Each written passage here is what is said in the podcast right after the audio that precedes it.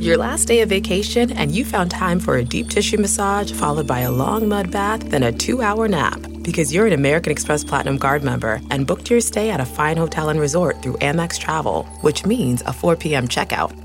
And those relaxing vacation vibes can keep going at the airport in the Centurion Lounge. Just a splash. Before you board the plane, back to reality. That's the powerful backing of American Express. See how to elevate your travel experiences at americanexpress.com slash with Amex. Terms apply. Angie's list is now Angie, and we've heard a lot of theories about why. I thought it was an eco move. Fewer words, less paper. No, it was so you could say it faster. No, uh, it's to be more iconic. Must be a tech thing. But those aren't quite right. It's because now you can compare upfront prices, book a service instantly, and even get your project handled from start to finish. Sounds easy. It is, and it makes us so much more than just a list. Get started at Angie.com. That's A N G I, or download the app today. Welcome to the Nerdist Podcast number 925. This episode of the Nerdist Podcast is brought to you by The Magicians on Syfy. Now, uh, Lydia and I love this show. Uh, we've become friends with as many people who work on the show as possible. We're trying to figure out how to recreate some of the items in the show as furniture in our house. Uh, and we are very excited that it is coming back. The new season is January 10th, 9, 8 Central on Syfy. Um, it, uh, it, it, it, last season ended. Uh, it was pretty dark. There was uh, magic was in trouble. See, I'm afraid to give away too much because if you haven't watched the se- just just start watching it and then get back to me. But I this show is so much fucking fun and uh, and we adore it. And everyone on it is a blast. And uh, and so please, please, please start watching it if you haven't. And if you're already into the Magicians, the new season returns January 10th, 9 8 Central on Syfy and uh, you know tweet at us occasionally. We'll we'll because we're watching along with you and you can let us know uh, you know we'll we'll sort of we'll tweet at each other during the show. Lids tweets about it all the time. I love it. Uh, she's taken a bunch of magicians themed pictures. You know when we like stuff sometimes we get a little obsessed. That's what we do. That's how we live.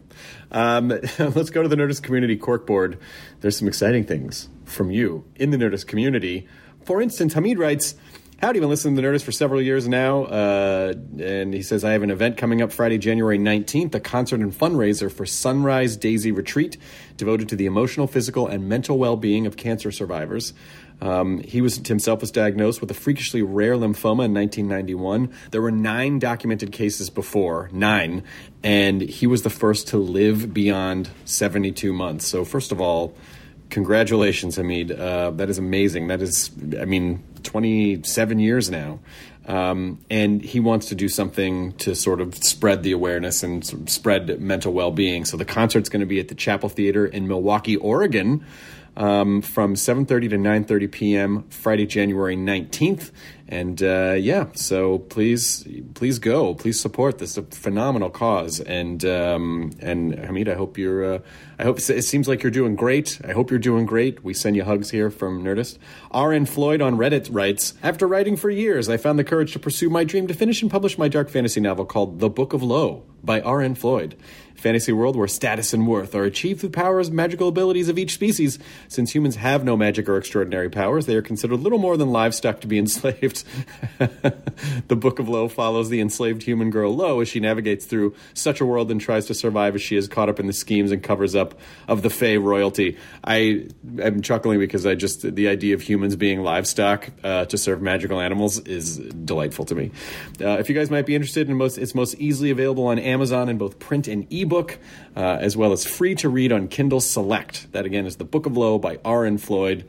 You can send uh, any event uh, of your choosing to events at nerdist.com. And then uh, we'll we scour through and pull stuff out and do the best we can to to get these up so you guys are aware of what you're doing in the community. I also have some stand up shows coming up in February 8 through 10. I'll be at Stand Up Live in Phoenix, Arizona. Um, and then 16th and 17th of February at the Brea Improv, and the 23rd and 24th of February at the Oxnard Levity Live. And uh, tickets are available at all of those establishments' web portals. And I'm going to bring Mike Furman with me too. You know what? I should see if April Richardson wants to come along too. We'll just make it a we'll make it a fun comedy dork trio, uh, and hope to see you there. This episode is my friend Michael Rosenbaum, who I've known for a very long time. And Michael, by the way, I did his podcast recently. It's relatively new, but it's great. It's called Inside of You with Michael Rosenbaum. And um, I, I ha- you, probably know Michael from, uh, of course, he played Lex Luthor in Smallville, and he's been in a million things, and uh, and he's super funny. And and I just have to publicly thank him because he gave me one of the greatest Christmas presents I've ever received, and I posted it on Instagram. Um, there is a Golden Girls Clue board game. It is Clue, but it is wrapped in the Golden Girls, and I just need to publicly thank Michael Rosenbaum for allowing me to realize this dream that started so many decades ago when the Golden Girls first started, and um, I never could dream that these two things would come together into one magical entity. So, Michael Rosenbaum, thank you for being a friend. Uh, this episode is also brought to you by HelloFresh. Uh, all the ingredients delivered right to your door in recyclable insulated packaging. Comes pre-measured in handy labeled meal kits. You're going to know exactly which ingredients go for which recipe. And HelloFresh offers a wide variety of chef-curated recipes that change weekly, including there's a classic plan, which comes with a wide variety of meat, fish, seasonal produce, a veggie plan for vegetarian recipes with plant-based proteins, and a family plan, which is quick and easy meals for the whole family. And you can choose a delivery day that works best for your schedule, and you can even pause your account for weeks at a time if you need to. But it's just a fantastic meal delivery service that Shops Plans delivers all of your favorite step-by-step recipes, pre-measured ingredients. You can just cook, eat, enjoy. Um, you can make it easy to cook delicious balanced dinners for less than $10 a meal. So it's no more time consuming meal planning or grocery shopping.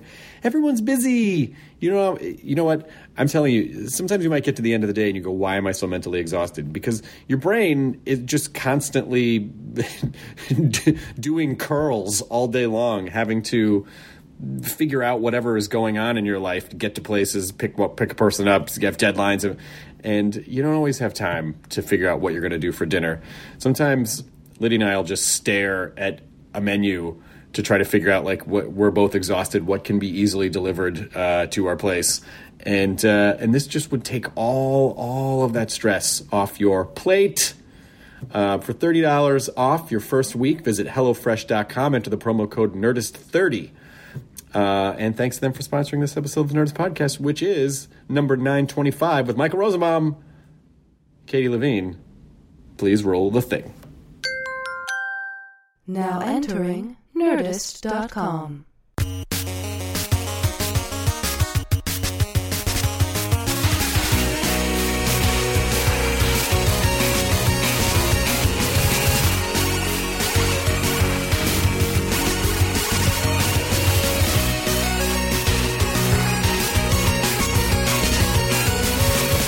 Now, see, that just means that you have to get out of the house more. It's true. Is that on purpose, sort of? Well, I feel like I get more work. To, I actually I do a lot of work here, but it's nice to go somewhere. I mean, it's nice to separate the work home spaces because if you don't, then you spend a lot of time just working in bed or like not relaxing. You know, like when I'm with Right. Lydia, I'm working instead of like hanging out with her. Like, oh, I got to do. But if you, I think That makes sense. I wonder if I should do that more. I think it's better to have a place, you know, especially because you train your brain to go, okay, when I go to this place, that is work. And I will focus on the, you know, amount of time that I'm Task at there. I will hand. focus on work as opposed to what most of us do, which is just this kind of like, well, I'm home. I guess I should be on the computer doing stuff and and not really Right. not really being able to fall asleep or relax because your brain is. I did that because I had an, uh, a studio, um, an office at Sunset Gower Studios. Oh yeah, And I was there for like when I did my movie there, and I was there for a good year and a half, editing and post, and, all, and it was great and very productive. And then after the movie, a couple months passed, and I had these two buddies who were like, "Hey," they like wrote Employee of the Month and Sorority Boys and a bunch of movies Yeah. and stuff, and like uh, right along, they're like, "Hey, we need a place. Can we like use yours?" So it started out as just like you know six months, and they've been there for two years. Oh my god! So you, they kind of edged you They, out. they, they cover everything, and it's still under my name. But it's like anytime I want it back, but I'm like, but maybe I should start venturing out and like waking up, going to write for three or four hours somewhere else. It is hard to to do it at home. It is well, especially you know if you just like my friend Jonah just rented a small little office just to have a because you you'll do your most focused work when you know that it, that's the only purpose for that space. Right. You know you will go and What else are you doing? well, why am I here? And also, it's really challenging when you have artistic, creative careers where you don't clock in and out all the time. It's like you know, when you're on a production, of course, you, Yeah. you you have a Structure. schedule, some structure. But you know, like I only work really well when I have deadlines. But if I don't have a deadline, it's really hard to be like, I'm just gonna write That's today. that's what I'm going through right now. I, you are my therapist. well, I, that's why if you had a space, You really know, are. Like if you kind of do the Seinfeld thing of, you know, I'm going to go to this workspace and from, you know, whatever it is, eight to five or whatever the hours are, that's my work time. I'm going to go treat this like a job. Whatever I write there is fine. If it sucks, it doesn't matter. But you'll get some. go You'll get get more done, won't you? You'll yeah, you'll get more done because it's focused, and then then when you leave, you have this weird peace of mind knowing that You did something. you did something, and now it's okay to go home and relax instead of just being at home going, "Fuck, I'm not doing anything." Did I do what enough? Am I doing? Yeah, because I'm doing that right now. I'm writing a show, and like a, you know, I have a showrunner and the producer and all these things, and I'm writing it, and I'm wor- we're working on the pitch, and they're like updates, and I'm like, yeah.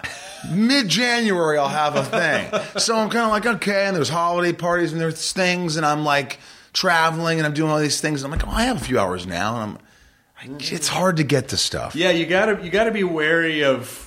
You know, if you can do your work in your underwear, you should be wary of that workspace. Yeah. because you it's just like because you know you'll play video games and then you'll roll into a little bit of work and then you'll get distracted and then you're like, oh, I'll go into the other room and watch TV or I'll go to the kitchen. You know, but if you just have a focused workspace, you know you'll just squeeze it all out for the day and then you'll feel like you accomplished something. It's very hard to feel like you accomplished anything when you're working out of your home. I think. I, oh my god. I think after his when he was on my podcast, I laughed. That was really fun. It, wa- it was so it was great for me. It was one of the best in terms of like I just felt like I was getting so much information from you for me. What made you decide to start doing a podcast? Um, what made me do it? This one guy I was doing stand up comedy for, and I was opening for Bobby Lee, and I was just it was my like my third time. Bobby goes, "Come down to Irvine, open up for me," and I'm like, "Okay." And I went down there was this guy taking pictures. I go, "Hey, I don't know if I'm going to continue this, but I'd love a picture of me doing stand up. Can you take a picture?" He was like, "Yeah, yeah." He's the photographer. And then I gave him my email, and he emailed me and said, "Hey, um." I don't know. Uh, have you ever thought of having a podcast or no? First, he says, "You, you have a good website, like a you know." you know, I go, "What do you mean?" He's like, "You need one. You're you're branding yourself. You need a website for you, for all your stuff, your band, your your pocket, whatever." And I go, "I don't need that." He goes, "Sure you do." In today's market, and he was like, very, but he was he was one of those guys who didn't push you. You know when you go into a store and the guy leaves you alone, so you buy everything. But the guy's like, "Well, can I help you with this? How about this?" You're like, Yeah. "Yeah, I'm going to leave." Yeah. He was a guy who was just like, I don't know if you, it'd be, you know, you should maybe think about it, but whatever, whatever you want to do. So I was compelled. And I said, okay, let's do it. And he made this beautiful website. And I was like, hey, this is great. It's got my podcast dates. You know, it kind of shows fans what I'm doing. Kind of gets, and then he goes, you should have a podcast. Yeah, I kind of heard that, but everybody's got a podcast. I don't know. He's like, well, what was your own twist? I go, and it ended up just being something fun in my living room that would be just, uh, it becomes therapy for me. And I get to know them. It's sort of like what you do in a way, but it's like, you know. Everyone's different, though. Everyone's You're different. You know, like your podcast is different because you're different, and that's what makes it different. But Right. it's hard to see that because you think like, oh, mine, we're gonna talk about horseshoes. It's like no, Y- yeah. Like you could just be yourself. If you want to talk about horseshoes, you can. But I mean, like you being yourself is different. enough. Yeah. Well, my friend Dax is now, or you know Dax. Yeah, of he's do, course. he's doing one now. Where he's getting started, and my buddy who's doing mine actually is helping him with his. And he like called me. He's like, "Hey, do you care if I use your guy?" I'm like, "No." And then I call my guy. I'm like, "Hey, this is going to take your time away from my shit, is it?" You need to tank his. Yeah, tank his. I wanted to be, but it's specific. It's it's certain things that people talk about. Mine's sort of, "Hey, I want to get to know who you are." Dax doesn't need a podcast. He's got those washer dryer commercials. He doesn't Yeah, need to do a podcast. I mean, how much is he making off those? Probably a lot. Are we already rolling? Yeah. I like that. His wife is the let it go girl. I think I better let it go. Isn't it? Isn't doesn't Kristen sing Let It Go? No, the other one's The Oh. other one, the other actress. I forgot her name. the other one. Who's the other one that sings Oh, that? the other character. She sings it. Yeah. Some guy was uh, some guy is suing Disney over that song, and I listened to the song and his it's a it's a Spanish he's a Latino artist and uh, and I listened to his song. And I was like, uh, I kind of hear it, but I think there's only so many notes. You know, like if you go back in the history of music, like there's going to be some repetitive themes. Yeah. musically. I don't know, but it's interesting. I, I can't. If, if, Katie, if you could pull it up, like I was, like I'd be interested to have people listen who are listening to the podcast, listen to the two side by side, and go, yeah, no, that sounds like a, you know. But he's but he's named all the people from Frozen, Right, right. suits as part of the thing. What, what did Dax's podcast launch yet? No, in fact, I don't even know if I'm supposed to say anything about it, but it doesn't matter. Yeah. he's gonna. He's doing a podcast. He's he's getting it going, and he asked if he could use my guy, and that's all. And and the important thing is you have a man on the inside to tank it for him. Yes, he could tank it. But I have a feeling Dax knows bigger, more famous people than I do. I'm getting people that are friend I'm friends with. I got you, of course.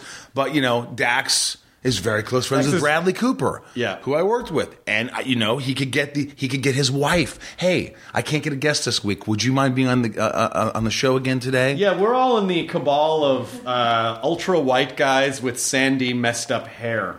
There's like you, me, Dax, uh, Bradley Cooper, who we got to throw Aaron Paul in there. Like, Yeah. It's just like all of us the same. Does Aaron Paul have a podcast? No, but he should. He's He a, should. He's a terrific guy. But but this is you know, I, you you and I are so our our our careers are so parallel because we've been doing this for so long. And I don't think people realize that, or maybe No. they do. I don't know. I mean, you.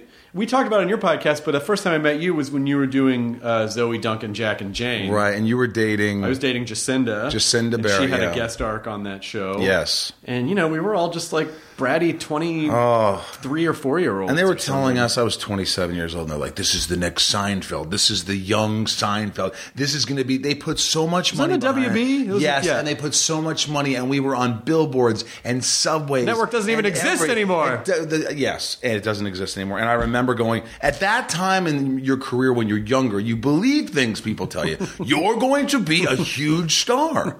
You are the best at, and you're like, hey. But then you realize quickly that's not the case. And it's a- that's just I, I'm not a big star. The show lasted a season. Yeah, I mean, people just say things. Your agent, you know, like all the pr- producer. is like I'm, I'm at a point now where someone goes, "This is going to be." I go, "You don't have to say that for me. Stop. Let's just make it, and we'll Yeah. see. We'll see how it does." Yeah, I even did it to you on, on a freaking podcast. I emailed them back and said, "Chris is one of the best podcasts ever." I didn't need to tell him that. Well, no, I He appreciated that. to That, hear it. that was very personal, though. That was, that was, that was very sweet. it was personal. But you know what I find is that it's. Uh, do you, are, do you think? Have you noticed that you? It's not that you're not optimistic per se, Ugh. but just we get very complacent. very realistic and not not negative, but you know, just like well, you know, because my wife asks me all the time, "Hey, you're working on this thing? Are you excited?" And I go, "Well." I don't know if excited. I mean, like, yes, I'm in. I'm philosophically excited about this, but the day to day process, I just need to just do it and see how it goes. Like, I can't. Like, I, I don't give in that much to like, oh my god, we're doing. You know, it's like I got, I got, I got work to do. We got to make this happen. You That's- know, that's like, a smart th- way to think, though. I think that's an intelligent approach to doing it because you don't want to get carried away. You don't want to think, "Hey, this is going to be a huge success." You want to sort of just say, "Hey, step one, let's just do the job. let's just do it and see how it goes. And I, it's it's hard. I, I think I do that. I'm I become really lazy. I think I, I really. I think when I was younger, I said I am. There was a point in my life where I thought I was going to be a huge star. Okay, I think in your in, somewhere in your life you probably thought that. You mean like you mean like Brad like Bradley Cooper star? Or I mean, I thought I just there was something about me, yeah. and that at least got me paid for some jobs. Are you an only child? middle child? Middle child, but I was it. called dummy a lot. Oh shit. So that pushed me.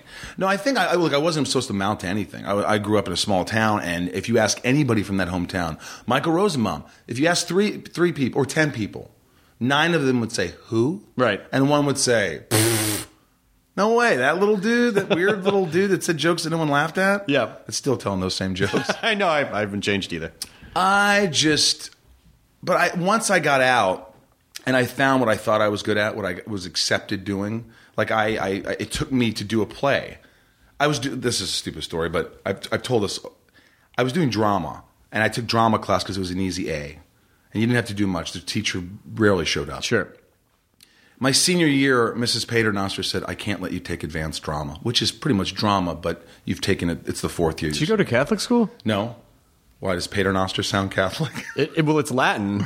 really? Yeah, it's it literally means uh, our Father in Latin. Why do you know Because I took Latin. what. Mrs. Paternoster? Her name means what? our Father. Our Father. Yeah, that's the that's the like if you say the Our Father prayer in Latin, it's Pater Noster quies in Celi. Like you, it's it's Wow. Pater means father, and Noster is a form of a possessive pronoun. Chris, I'm a Jew, and I'm a bad Jew. So I, I'm, the, the last person you want to fucking can't, ask about that. I can't believe I just asked you, Mr. Rosenbaum. Did you Mr. go to Rose- Catholic school? Hell no, but all my friends were Catholic. I had horns. And Yeah, I find I find I find Judaism and Catholicism are very philosophically similar in the sense that I mean I know that the, the religious tenets are different, but the economy of guilt is very very similar. is it? both? Jews don't have more guilt. No, I think it's but you know my mom my mom very strong Roman Catholic. Her best friend very strong Jewish woman. Very very they're very very similar, lovely, similar, but you know, oh okay, you know, if you rather do that, then spend time with your mother. You know, it's like that. Oh. it's like so. Anyway, so that's why I asked Paternoster. Paternoster. Paternoster. What's the correct pronunciation, really? Well, there's a there's there's no one really knows how Latin was necessarily spoken. However, there are church pronunciations and there are Roman pronunciations, and Roman pronun- and church pronunciations are sound a little more um, like Romance languages, like like um, they sound a little more Spanish Italian. Um, and then uh, Ro- Roman pronunciations ha- are are d- different. They have long vowels and hard consonants. It doesn't matter, but but anyway, that's why I asked. So I Well, Mrs. Paternoster, no, Mrs. Paternoster finally said you have to audition for a play if you're going to take advanced drama. Yes. and I needed the A. I wasn't a bright kid, like I, my my parents made abundantly clear. And um, I auditioned for Grease. Who didn't, right? and I, I was the Vince Fontaine, the DJ. audition, and I got the part somehow. You were Vince Fontaine. You could have been a Danny Zuko. I st- but I, I didn't have the voice really. I didn't have the looks. I was an awkward looking kid. I was small. I was fragile, but I still remember the lines. Hey, hey, this is the main brain, Vince Fontaine, spinning the stacks of wax here at the House of Wax, WAXX, cruising time, 1026, sharpshooters picket of the week, a brand new one, shooting up the charts like a rocket by the Veldu Rays, going out to Ronnie and Sheila, the new kids down at Mom's school store, and especially to Little Don and something, whatever. I almost got it. Anyway, I remember that because I was so. I was so nervous that I remember doing this, but I remember the next day at, in school, kids that never talked to me, the popular kids. This guy, Chris Pro, he might be listening now. He said, Hey, you were really funny in that play. and I thought right then, not being me, what he meant was me being someone else was accepted. That's fascinating. So- but I understand it. Do you get it? Yes. It's like, and then I went to college, and all of a sudden I realized, wow, I'm I'm I'm doing something right. Not I shouldn't be me. I should do as much acting as I can. I wish this play lasted 24 hours because I th- there was something about that that I just felt when I got on stage. It just was easier. But don't you see how Darwinian that is emotionally? Darwinian that is that you get fed something that you crave, and you're like, I need to do more and more and more and more and more, and then you just evolve in that direction because Yeah. it, it you are. By the way, that guy, be really interesting to find out what he's up to now. It's very likely because you know, listen, He's a lawyer. is he? he's he's sort of yeah. He's doing well. Did you talk to him? Uh, you know, I go back. You know, he wasn't like he, I can't say he was always a di- he was a dick to me. He just really I wasn't. You remember the scene in Sixteen Candles where they're doing the pull ups? Of course. And remember when she says, "You know, some," he goes, "You know, Samantha." He's like, I, he goes, "Yeah." He's like, you, he's like, he goes, "I don't think about. It. I don't it. think about it. What- He goes, "What do you think of Samantha Baker?" I don't. I don't. I don't. and then they're just Because she's a freshman or a sophomore, right? They're doing their pull ups. Yeah. And I was kind of like, I think I was that guy. I was like, he, he sort of knew me. He just doesn't think about me. Yeah. And then all of a sudden, I somehow, he was like, wow, what you did was pretty good. Oh, it'd be, it'd be great if every so often he's like, "Hey, that Superman show, you were pretty funny." like maybe every once in a while, that's how he Hey. knows how to communicate with you. Yeah, the bald look, really. Hey, it's pretty good. My God, yeah. But you know, I still to this day still feel that way when I'm doing something. I feel when I'm not being me. I've talked to you about that. You know, Yeah. on my podcast, you don't feel that way. You could be. You're very grounded. I think you're way more grounded than I am. But it probably took you time to get there. I don't know how grounded I am. I, I certainly feel, I certainly feel chaotic and stressed. I feel like my big struggle is to not, uh, because my, I, I'm- I'm- assume we're both very similar in the sense that uh, our brains are just spinning a million miles an hour all the time. Yeah. and uh, so the challenge is like how to not bring that into my marriage. You know, like how do you keep that separate, not not bring because you know whether or not stress is good or bad. If you're if you're thinking about a lot of things, like stress is stress. Right. Good stress and bad stress, your brain it's still like if your brain's still trying to process a lot of stuff. So that that's still a challenge. So I, I don't know. how- I don't know if I'm like super grounded. I'm still like I don't know what's going on. If this is gonna work, it's probably all gonna fall. But you're always confident about things, right? Are you ever? Do you ever doubt yourself? I mean, I feel like I live in a constant. Yeah, of course. I mean, I don't feel confident about. I, I sort of feel like, well, I'll just keep trying stuff, and I don't know if it's going to work or not. And if it does, great. But I always think, I always think, you know, like if I like you email people and they don't write you back, and I go, ah, that person hates me now. I feel like Do you I still have- do that? Of course. Why do we do this? I feel like I have tremendously low self esteem. I do, too, but why? Why do we do this? It's this perpetual It just goes back to youth. thing where it's like I'm confident, and then you're like, no, you're not. It just goes back to childhood. but how do you fix it? well, it, Or do you just embrace it and fucking move on? part of it's embracing it and i feel like you know the first big challenge of our young adult lives is it, you, you you know it's like we can't evolve until we figure out how to make peace with all the shit our tiny you know puberty stricken brains were saddled with.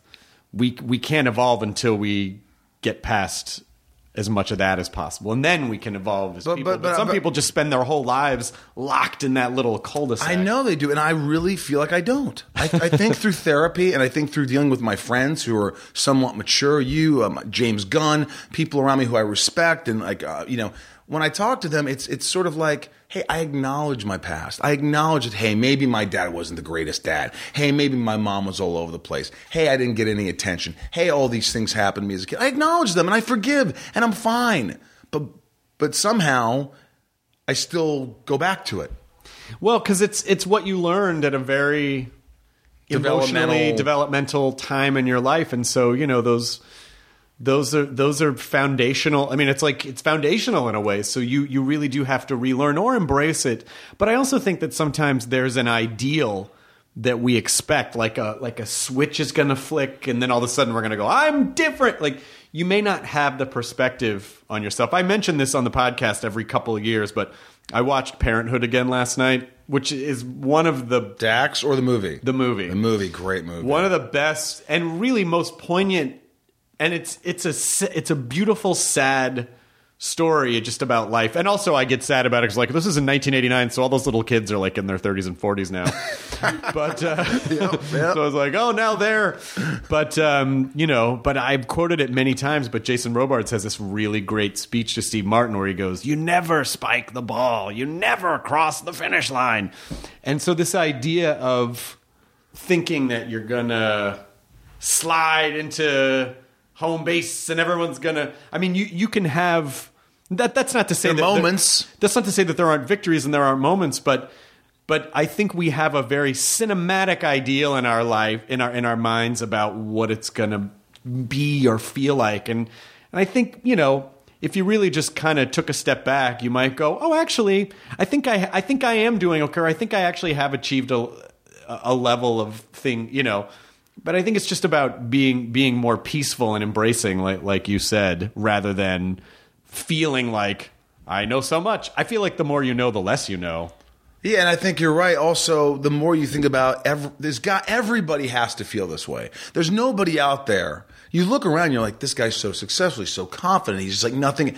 It's bullshit. It's bullshit. There's got to be when you're uncomfortable at a party. There's got to be another 50 people at that party that are uncomfortable. At least, and if someone isn't, I kind of feel like, what's wrong with them? I'm uncomfortable Are they a at my own- sociopath? Are they a sociopath? I'm uncomfortable at my own parties. I throw. I'll throw a party. I throw a Halloween party, which I invited you, but I know you were out. Or Yeah, something. we were out, yeah. but I, you know, I'm I'm nervous in my own parties. Sure, I'm uncomfortable. I got to say hello to everyone. I got to please everyone. You can't even have a good time. Why do I have these parties? Well, guys like you and I, which sounds like we are very similar. I was a very small, awkward kid too, into a lot of weird, nerdy stuff. I mean, we just we learned that. And again, I wouldn't trade it because I would never have wanted to have been a popular kid who never had to turn inward or develop an internal monologue or, or become self-aware.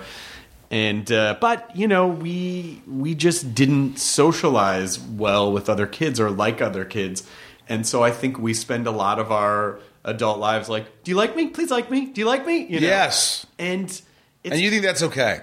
I think it is okay. I mean, I think as long as it doesn't. Get in the way of your creativity. That's exactly right. Or get in the way of living your life. I mean, everyone has some kind of flaw. Like there's no there's no ideal. Everything, you know, it's it's sort of the it's sort of like the the genie bottle. Like it, no matter what wish you have, there's going to be some cost or something that's associated with it that you didn't see. And it was like, oh, I wish I were dating that person, or I wish I yeah. had that. It's like, okay, here's ten million dollars. Well, now you, here's all the problems that come with that. Yeah. And here's this person you wanted to date it, but then here's all the problems that come with that. I mean, I'm sure.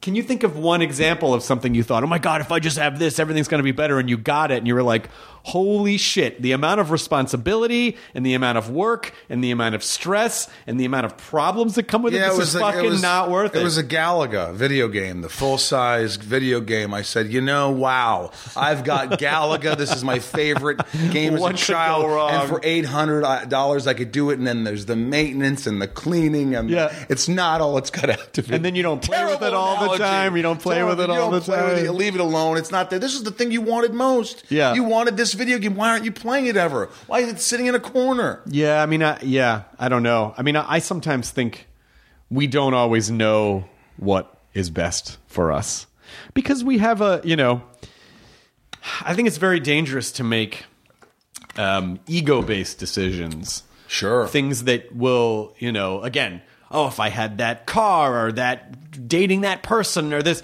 those are all ego decisions. And there's nothing wrong with that as long as you can acknowledge that that's what it is.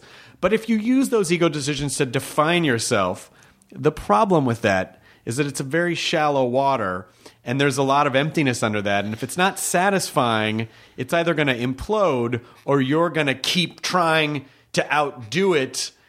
And when you make ego decisions, the first thing to get brutally damaged when it falls apart is your ego. When you are putting your ego on the line, like when you're Yeah. throwing your ego down on the craps table, that's the first thing that's going to get, you know, Yeah. that's the first thing that's going I to get see with my family. I see with a lot of people in my family. It was always about the, you know, if I get this nice car, Right.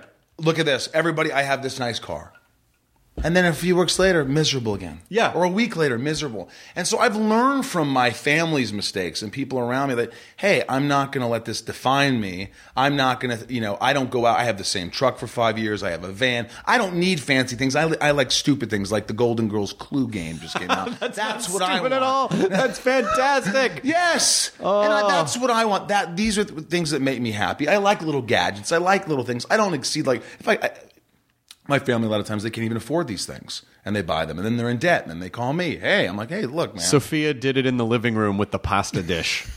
That's but where did Blanche do it and with, and with what?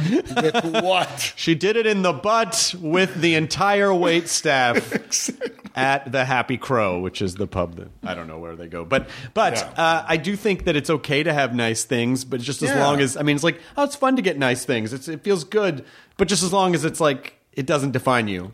And then Yeah. as long as long as as long as you can have that attitude with it, then I think Well, it's it's, funny okay. because I just posted something on Facebook and I don't get sappy and I don't get like you know I, I usually do funny things or work or and I just said something like hey you know I just want to say happy Thanksgiving to everybody and you know uh, you know I'm, I, I spend a lot of time uh, you know you see these work work Facebook posts about hey watch this listen to my new podcast listen to this and you know funny things and you know and I talked about something about you know I always really got on myself. Got you know was upset with myself for being a people pleaser, always trying to get approval, Sure. always trying to make people happy, always trying to make people smile.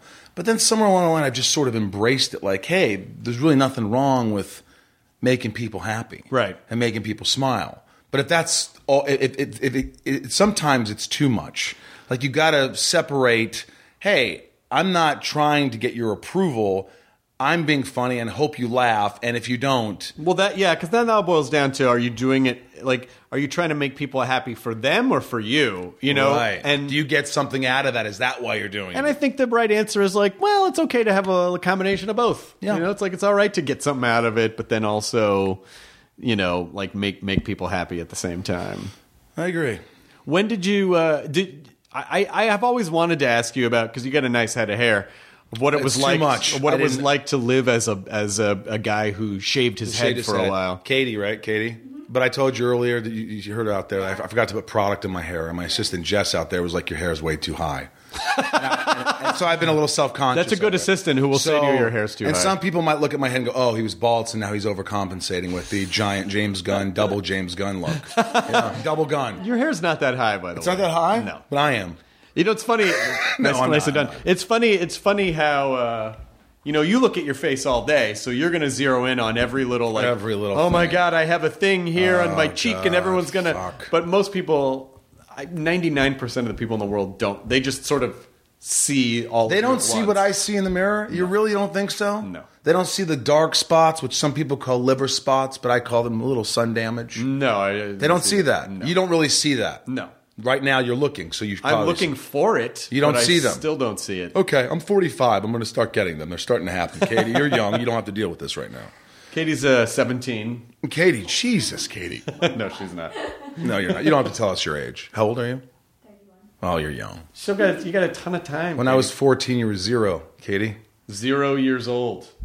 But you asked me how it felt to be a bald man. Well, I'm just, I'm just like, you know, because I, always thought the most fun thing to do would be I had to shave my head for House of a Thousand Corpses, and it was really Yeah. fun. Did you? Did you you, like? But you, But not for seven years, ten Not months. a for seven years. Ten months a year. It was me. It was like, let me tell you something. I was so that whole story about even getting the part on Smallville was was so terrifying because first of all, I thought it was going to be this goofy show that no one like it would just be this these caricatures, and I didn't think it was going to be that you know shot really well. And Right. you're thinking Smallville, Superman, and Lex are friends. The Yeah. WB, Right. You don't expect it to be good, Right. When you're hearing about it, and they're like, "No, this is going to be a big show." And I remember they wanted to see me, and I go, I'm not, I don't know about this. And my friend's like, You, Lex Luthor? Did you're a goofball? You're not Lex Luthor. I had the spiky hair. It was Zoe Duncan, Jack, and Jane right after Right. I probably met you, a couple weeks after. And finally they said, Hey, they want to see you. And they said, like, 700 guys are doing, you know, audition. And I go, 700? And I said, and I, I didn't care at this point. When you don't care, it's weird. Things come to you when you don't care as much. because you don't need them. You don't need them. And look, and I needed. Like I didn't know this, but this would be the best thing I had ever done when I when I did get casted. But I remember them. I go, just tell me what they're doing wrong. These other guys, and they said, well, we want you to be charismatic, a sense of danger. Um, intelligent, a little bit uh, conniving, all these things, like three or four things. And they had three pages of sides. That's it, three. And I'm fencing with Clark Kent in the opening scene. And I circled, be dangerous here, be charismatic here, be funny here. And that's what I did. And I went in there, and I remember it was the first time where a casting director, usually when you go in these casting rooms, you know this. Okay, sit down, blah, blah, say your name, here's the lighting, it's all set up. Well, she had me sitting down. Well, I hadn't rehearsed that way. And I wasn't thinking sitting down, I was thinking powerful. And I said, No, no, I think I want to stand up. She goes, um, Well, I don't have it lit. And I go, How long will it take you? and I, it was, I wasn't being a dick, but I was just like, I got to do this my way. Right. And she goes, Well, give me 15 minutes. And she wasn't really happy with me. And I went in there and I gave the audition of my life. And I just didn't care and I was confident. And I walked out and I go, Hey. And I always have this thing where afterwards I rip up the sides Throw and I them throw them in the trash. I'm sure other people do that, but I do that because it's my way of saying clear your head. Yeah, I'm done. Forget about this. Move on. Yes, move on. And um, my agent says, "Hey, the studio wants to meet you." I go, "Nope."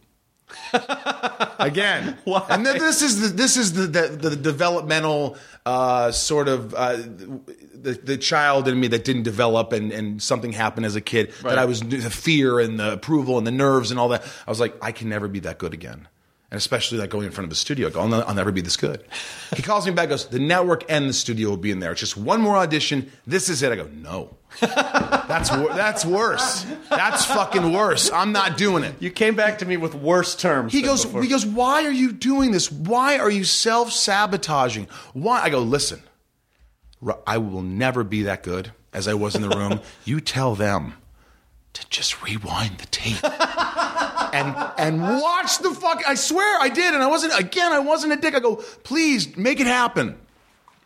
And about a week later, he calls me and goes, "You got the job." That's hilarious. You're Lex Luthor, and I go, "Oh my god, I am never gonna. They're gonna fire me." and you probably would you you. It's very likely you would have lost the job. I would have lost the job. I knew in my head that I was as good as I could do it. It's like one of those things where you you know this when you do stand up, you go up and you have two sets. Yeah. You have one, and you the first one you go, oh my god, that was amazing. And something random happened, and you already know that the next set's not going to be half as good as that, no matter what, because something magical happened, right? Well, y- yes, but I also view every show as a unique organism. So it doesn't. I don't really think about it in those Oh. terms. I think you know any random collection of people can be a completely different. So it's not. So shows can be better in different ways. Right. Sometimes shows are riffier. Sometimes the audience is better. Sometimes they're polite. Sometimes they're bad. Sometimes I'm bad. You know, like it just like there's. I don't really. It's not quite as binary to So me. So you sort of take it as it's a new thing. This is the next one's going to be different. It's what it is, and that's Yeah. a whole different beast. Ab- absolutely. that's a smart way to think. Absolutely. See, that's part of my problem. I think about, oh, I'm doing the same thing. In fact, it's hard for me because I'm new at this. You've been doing stand up your whole life, and a lot of these guys, I'm like, yeah, but once you do a set, I feel like if I go do another set somewhere else, I'm still doing the same material. Like, yes, people do the same material for years. Yeah, this I mean, is what you do. It's, it's part of the part of the artistry of stand up is not having to do a whole new set every time, but, but it's Getting it better. it's better. it's like being a sculptor and just like you know like making the Cutting the details fat. better, cutting out the fat, evolving the set, Yeah. and also being able to present material that you've said before is fresh and new. That's a completely other, You're absolutely right. completely other skill set. You know that being said. I riff a lot in my sets because it makes it different for me. Right. But you know, but every but every set's a little bit different. But going back to what you were saying Yes. before, I think um, I think nature, as sentient as nature can be, views need as a weakness. So when you said like, well, when you don't need stuff, it comes to you. It's like, yeah, because you know, if you think from an evolutionary standpoint, if an organism needs something, then it's weak in that area, and so other organisms might be like, "Oh, we got to avoid that thing because it's needy." Right. Because if it needs something, it can't provide. You know, it doesn't have the strongest DNA to keep the. You know, if I'm being really reductionist about it, Right. I'm sure none of this is actually true, but this is just how I view it, and so it's very difficult to pretend like you don't need something because you you you can't fake that.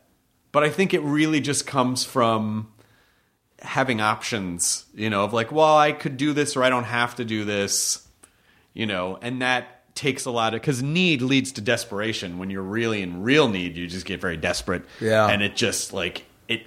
People just absorb. It, Isn't that something? It's just like how a- when it's you just need like something, yeah, people can see it from a mile away. Yeah, and it's yeah, that I I feel that's true. And, and they don't want to fucking have to deal with your No. whatever it is that you need. They got their own shit that they Yeah. need. They can't focus on you. That's true. And so they just it is it is really just like a social repellent. You know, like real desperate need. I wanted to go back to you. I didn't finish your question. I got to the beginning, but you asked me about how does it feel with the hair thing. Fine, we have tons of time. And well, the reason I want to bring it up is because I I was nervous. You don't know what your head looks like when you shave it, right? You don't know. Well, you do. I do now. You do now. Yeah. Katie, you have no idea. If you shaved your head, you would say there might be like a divot. Something happened as a child.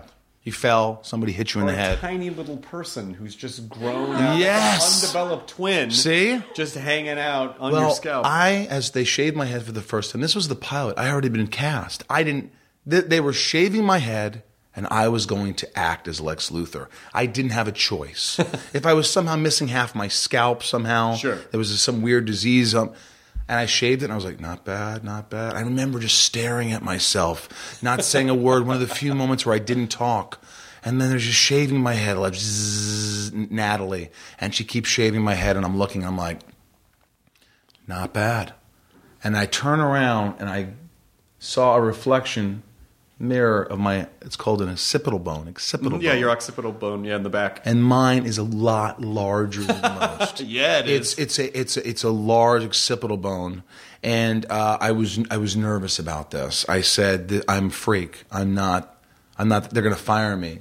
They're going to see behind me, and I, you know, this is the WB. You have to be somewhat attractive to be on it. I didn't think I was attractive. I already had issues. They have a no protruding occipital bone policy. At WB. It's policy. very, it's very They- clear in the they did. paperwork. They did have that, and Michigan uh, J Frog like no double double double. That was his name. bone. Yeah. Yeah. Oh my God! Yeah, you remember all these things. Well, anyway, I remember shooting the pilot and thinking they're going to fire me. Nobody sees me as Lex Luthor. I can't be intimidating and scary and brilliant. I'm just not. These are all the things that I'm not in real life. This is absolutely all pretend. And are they going to buy all of it? I hope the lighting's good. I hope the way I delivered these lines are good. And I just had to let it go. And I remember thinking I was going to get fired. They're going to replace me with some chisel chin guy, and this is it. And I remember David Nutter, who ended up directing a lot of the um, Game of Thrones episodes. He's a brilliant director.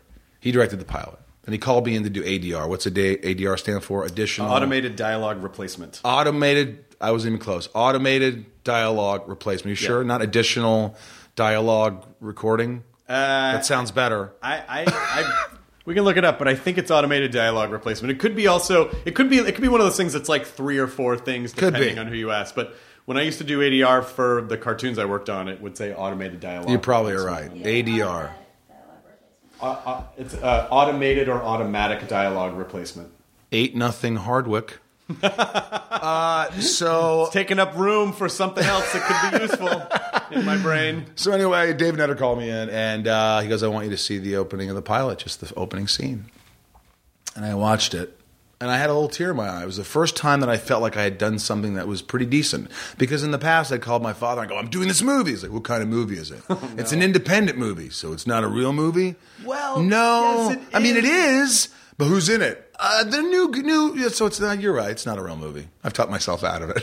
uh, you know, it was that kind of thing. That's the voice in your head. That's the voice in my head, and nothing was ever good, and nothing was ever. And then I watched this, and I never, after that one call to my dad, I never, I never called them about that stuff again. In fact, to this day, I never tell my parents or anybody what I'm doing. Never. My brother goes, "What's going on?" I'm doing this thing. Oh, really? When did that happen? Try to explain a podcast to your dad. Was it like a radio show? Well, it is. It is. Well, who's it's gonna, not real. Who's in it? Who's going to listen? I don't know who that is. Who's to listen to your radio Chris show? I don't know who that is. Did you study radio? It's not real unless I know who it is, and there's a company that I've heard of that's paying you to do it. Otherwise, All not real. we hear is Radio Gaga. It's David Bowie, Katie. You know that song? Sorry, that was belittling. I shouldn't have said that. No, I should, of course you know David Bowie. Um, so I watched it and I had a tear in my eye and I called my parents who were together at the time and I said, I think I've done something right. I think that this is this is going to be a big, big show, and it's someone might recognize me from it if I don't get fired for my occipital bone. Was it still WB at that point? It had not become It was the CW yet. Uh, I think it was the WB. Then it came to CW, and I prayed to God, just let me be on a network with more than two letters. I because I think that Smallville was one of that first wave of of like genre shows with for a younger audience Mm-hmm. That it's kind of like in the in the vein of where Supernatural is. It's like this has a massive, passionate fan base of young people. Yeah. who it's like their generation. and we didn't have social media. Right. I always tell people I'd have millions of followers too if, if Smallville was around now. But I'll take my 130. you know what I mean? It's Yeah. like it's it was a huge it was a phenomenon. It was a, the first of many. I always I'm, I'm very proud to say that it was really. I, I, not to say it made superheroes television superheroes cooler, but it just the way it, how would I articulate that? It just was it was shot in a certain way. They took it seriously. They the they they tried to make the acting good. The effects were great. They still hold up. I think the whole the quality of the show was just exceptional. Yeah. And and and a lot of times, you know, you could be great in something that just looks like shit, wasn't that good, and no one sees. But very few times in a, in your career, if any, where all those things line up, or it's like I'm in something where everything's pretty good. Yeah. So I have to step up my game. Right. I felt like the other actors are good, and and the and, and the effects are good, and people are and, and like it was it was sort of a pressure, but a good pressure. It was nice to be on something that was good because I had been on a lot of things that weren't, and still am to this day. I keep doing things that aren't great, but I keep striving for greatness. Well, and also, you know, I mean, you're not. It's not like you're done. You, No, you- no, you, no. You could work for another forty years if you wanted to. You know, I'm I'm insatiable as hell, and nothing's ever good enough. And I think you're the same way. You can do a million things, and like we said, we don't get carried away anymore. It's more. My therapist calls it. I, I think I told you the colander effect. You know, a colander. Yeah. It's what you put spaghetti in, and the, you put water, and the water goes right through it. Yeah. So it's sort of like you feel this is nothing's really sustained. Sure. That's sort of like you're great. It used to be when you're younger. It's like I am, I am, but it, it goes. It's fleeting. so it we're just of- left with wet pasta. Wet pasta. Yeah. And what's the hard pasta when it's too hard called? Al dente. Al dente. Yeah, that's it. and paternoster means Our father. right. And this is um, twenty five thousand dollar Um, pyramid. things you say on a podcast. it is. It's twenty five thousand dollar pyramid. Uh, this is uh, rhubarb. Yes. Um, yeah. Well, I heard a great story about Dick Clark, just to go about Pyramid. When he took that show, you know, he was he was a big radio guy, Mm-hmm. And he was doing all this. He was getting all this stuff going. He was kind of getting his own production entity going, and uh, they offered him Pyramid, which he was not a producer on. And they didn't really offer him a lot of money to do it. And his, his representatives were like, "Ah, maybe you shouldn't take this. It's not." And he goes, uh, "How many times is there? You know, what's the commit the order?" And it was like a huge order to do pyramid. And he goes, "Take it. I don't care what the money is." And they're like, "Really?" And he goes, "I will be on television every day, and that will grow all that." Like he had the foresight to know that it wasn't about you know that short-term gain of you know a few hundred thousand extra dollars or whatever that it meant so much to his overall like he just had a bird's he just had a, a big picture a bird's eye view of everything and he knew that would that that would raise the water level on the rest of his business. And you know what, what I, Dick Clark Productions sold for what like a billion? I mean it was some crazy amount of money. The first thing I would have thought about is that's a lot of work. Do I have to do that? do I have to do that every day? every day I think for me is like, and, that, and that's incredible. not every day but they gang shoot those you know you shoot like Oh, you shoot like five a day. Yeah, yeah, and, yeah, yeah. and then you're done for the for like a month. for, you're done for like nine that months. is key. Yeah. that's you know. But you're very current with your podcast. Like this will air when. I don't know when's this gonna air, Katie. Uh, the end of this month. The end of But this you don't get weeks. backed up. You know, I at first I thought let's do ten in two weeks and then have a couple months off. Do you ever do that? No, because it's. I mean, we've had some that we've had to hold on to for a little bit longer sometimes, and it's only because you know a lot of times when people agree to do the podcast, they have you know their their promotion cycle has. Right, right, like, right, Well, this right. has to go The up on a, coming It has out. to go up because the thing opens Friday, and they really Right. need it. Okay, fine. And so then we kind of do our best to accommodate everyone. But in general, just because these are so conversational and not really planned, sometimes you can feel you know people when we'll post one that we recorded a couple months ago we're, sometimes we'll refer to things that were happening and people go when the fuck did you What are you talking about? like well this was a couple so it's Yeah. really just about the freshness You Yeah. know, it's really just about the freshness date That's true. uh, you know the sell sell by this date for max for optimal freshness and Yeah. so so we try but then also we would have to record so i just can't record a lot at once we just like your brain gets scrambled Yeah. it's not i love having these conversations but it does require a tremendous amount of focus like if i did any more like i've done three in a day before and by the end of I the did third too. one Yeah. i can't think straight I get anxiety by the third one. Well, because you- I'm just a little bit like, oh, what the fuck? I'm, I'm, I'm freaking out. even as conversational as they are, when you are technically the host of a thing, you still have to drive it and drive.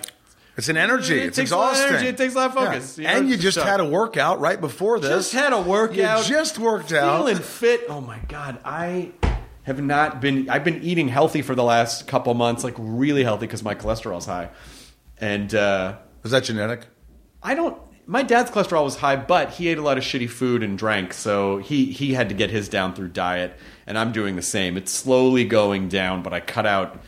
I don't really eat a lot of extra processed sugar. Do you eat a lot of bread? Not I've I've reintroduced it into my diet a little bit, but not a lot. But bread's very bad for cholesterol, by the way, because your body just stores it as fat and sugar, like all the starchy stuff. But I have it a little bit, not a ton. But for Thanksgiving, Oh my it was God. also my birthday, so there was birthday cake. Yeah, happy birthday, I Thank you birthday. and donuts. Someone sent Blue Star donuts, which are some of my favorites. And you ate all of it. I ate a cake and a donut and Yeah. some peanut butter balls and some fucking tea cakes. And I was so sick the next day. Really? And I'm still recovering from it a little bit. Like my body, like once I took that out of my diet and tried to have it again, it did not.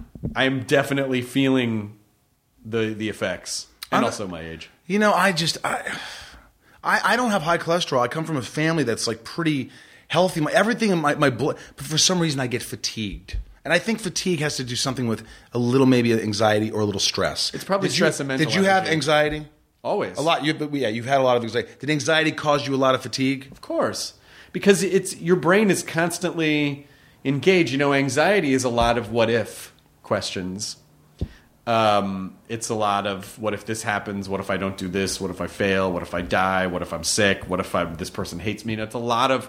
It's like your brain is trying to prepare for all of these eventualities. Like it's, but your brain's trying to prepare for all the eventualities.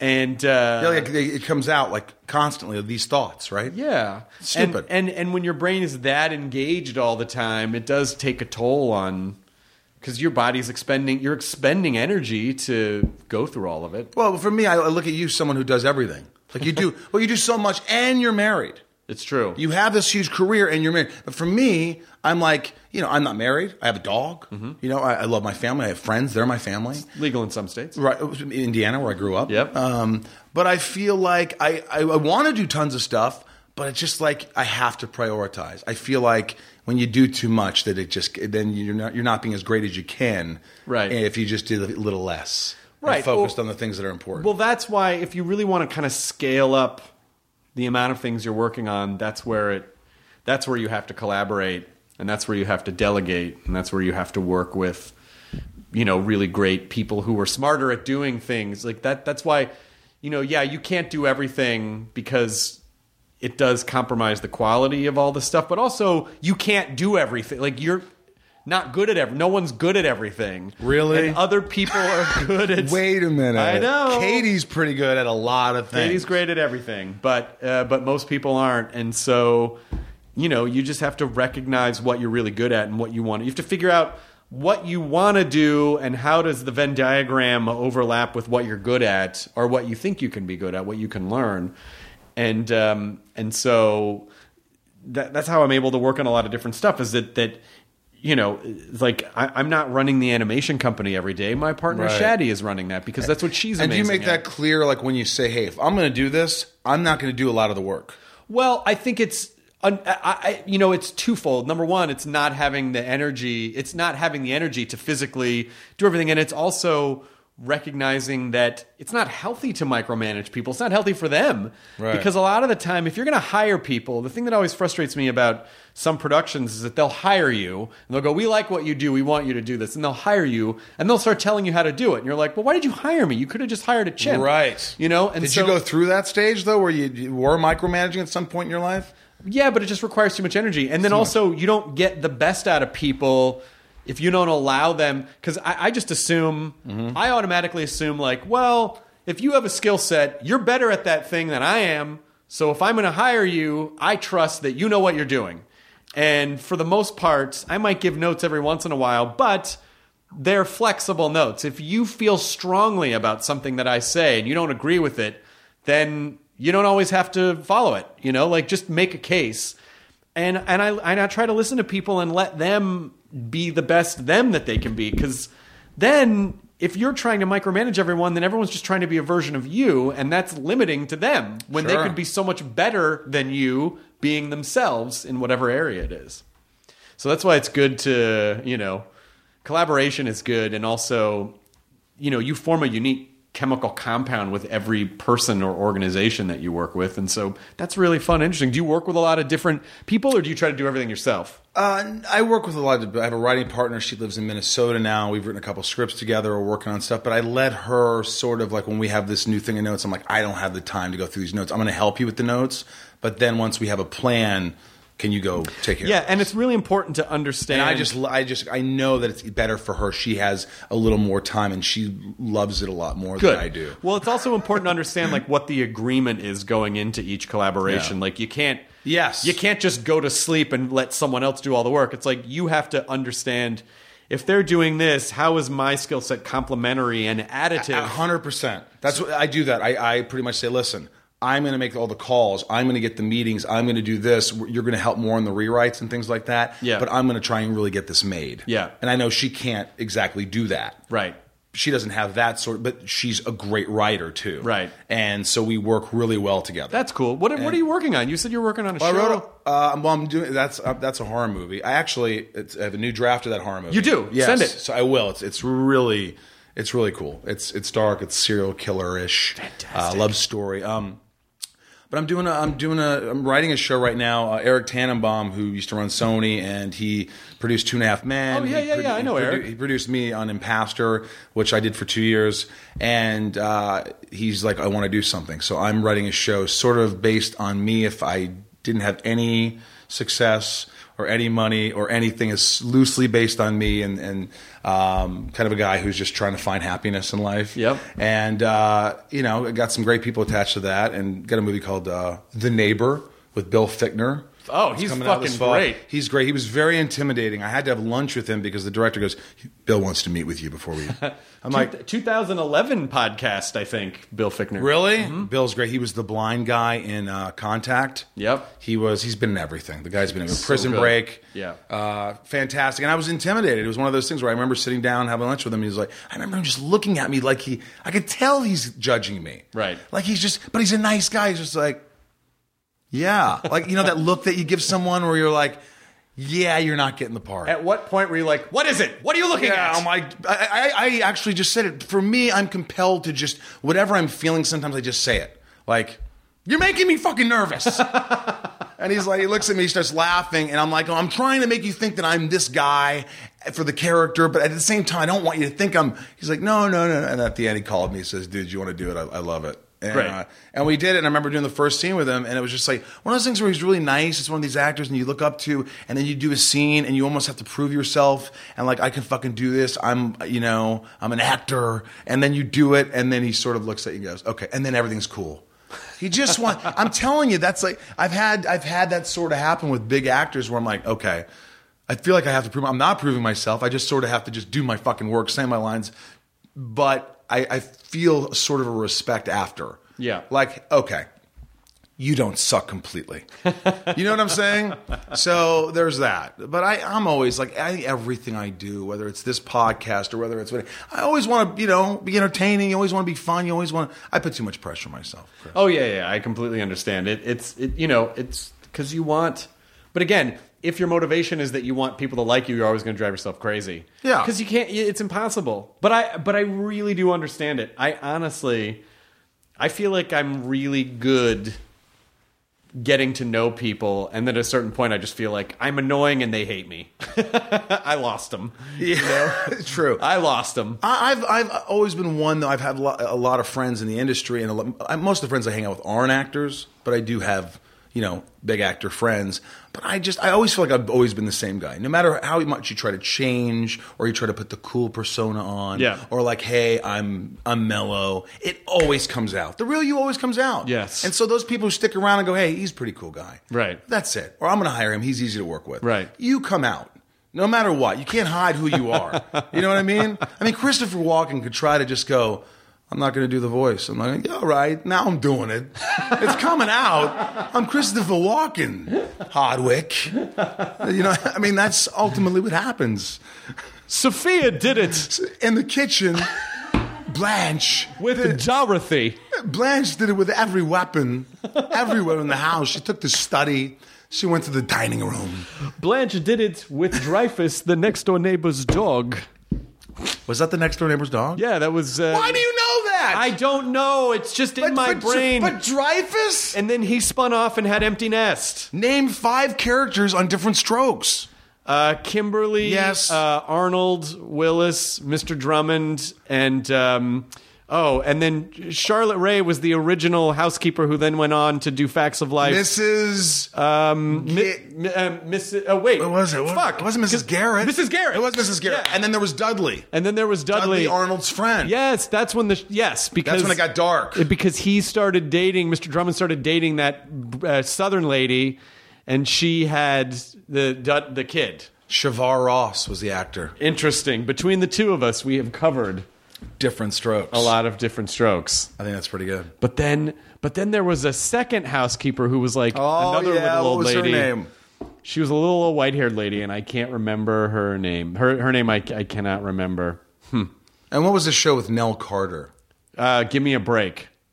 That was give I me a love break. that theme song. I would just watch the theme song and then change the channel. Give me a break, I sure deserve it. Give me a break. That's I'm right. made it to the top. Yeah, I remember that. Oh, Watched what a the great shit show! out of that. Yeah. Oh my gosh. Did you ever watch uh, Little House on the Prairie? That show bored me because I didn't like pioneer themed things, and I did and and I just felt like that was a show when I was a kid where like I loved the Twilight Zone. Like, Oh, yeah. I, I just didn't. Nothing really happened for me on the. I, I didn't really understand the dense pioneer drama of Little House on the Michael Prairie. Landon would always somehow make me cry. I watched Highway to Heaven. Oh sure, Did you watch that? some yeah. I liked a good cry every once in a while. You know, he's just an angel down here helping people. right? I mean, it's just, it was a beautiful story. just a lovely, beautiful guy and a beautiful story. But yeah, Little House, I never really. And I watched a lot of comedies too. I could tell you five shows you never watched. Okay. Dynasty. of course I did. You did? Of course I did. Dallas. Yes, Falcon Crest. I did because my mom watched all those shows. Jake and the Fat Man? Yes. Or is it Big Guy?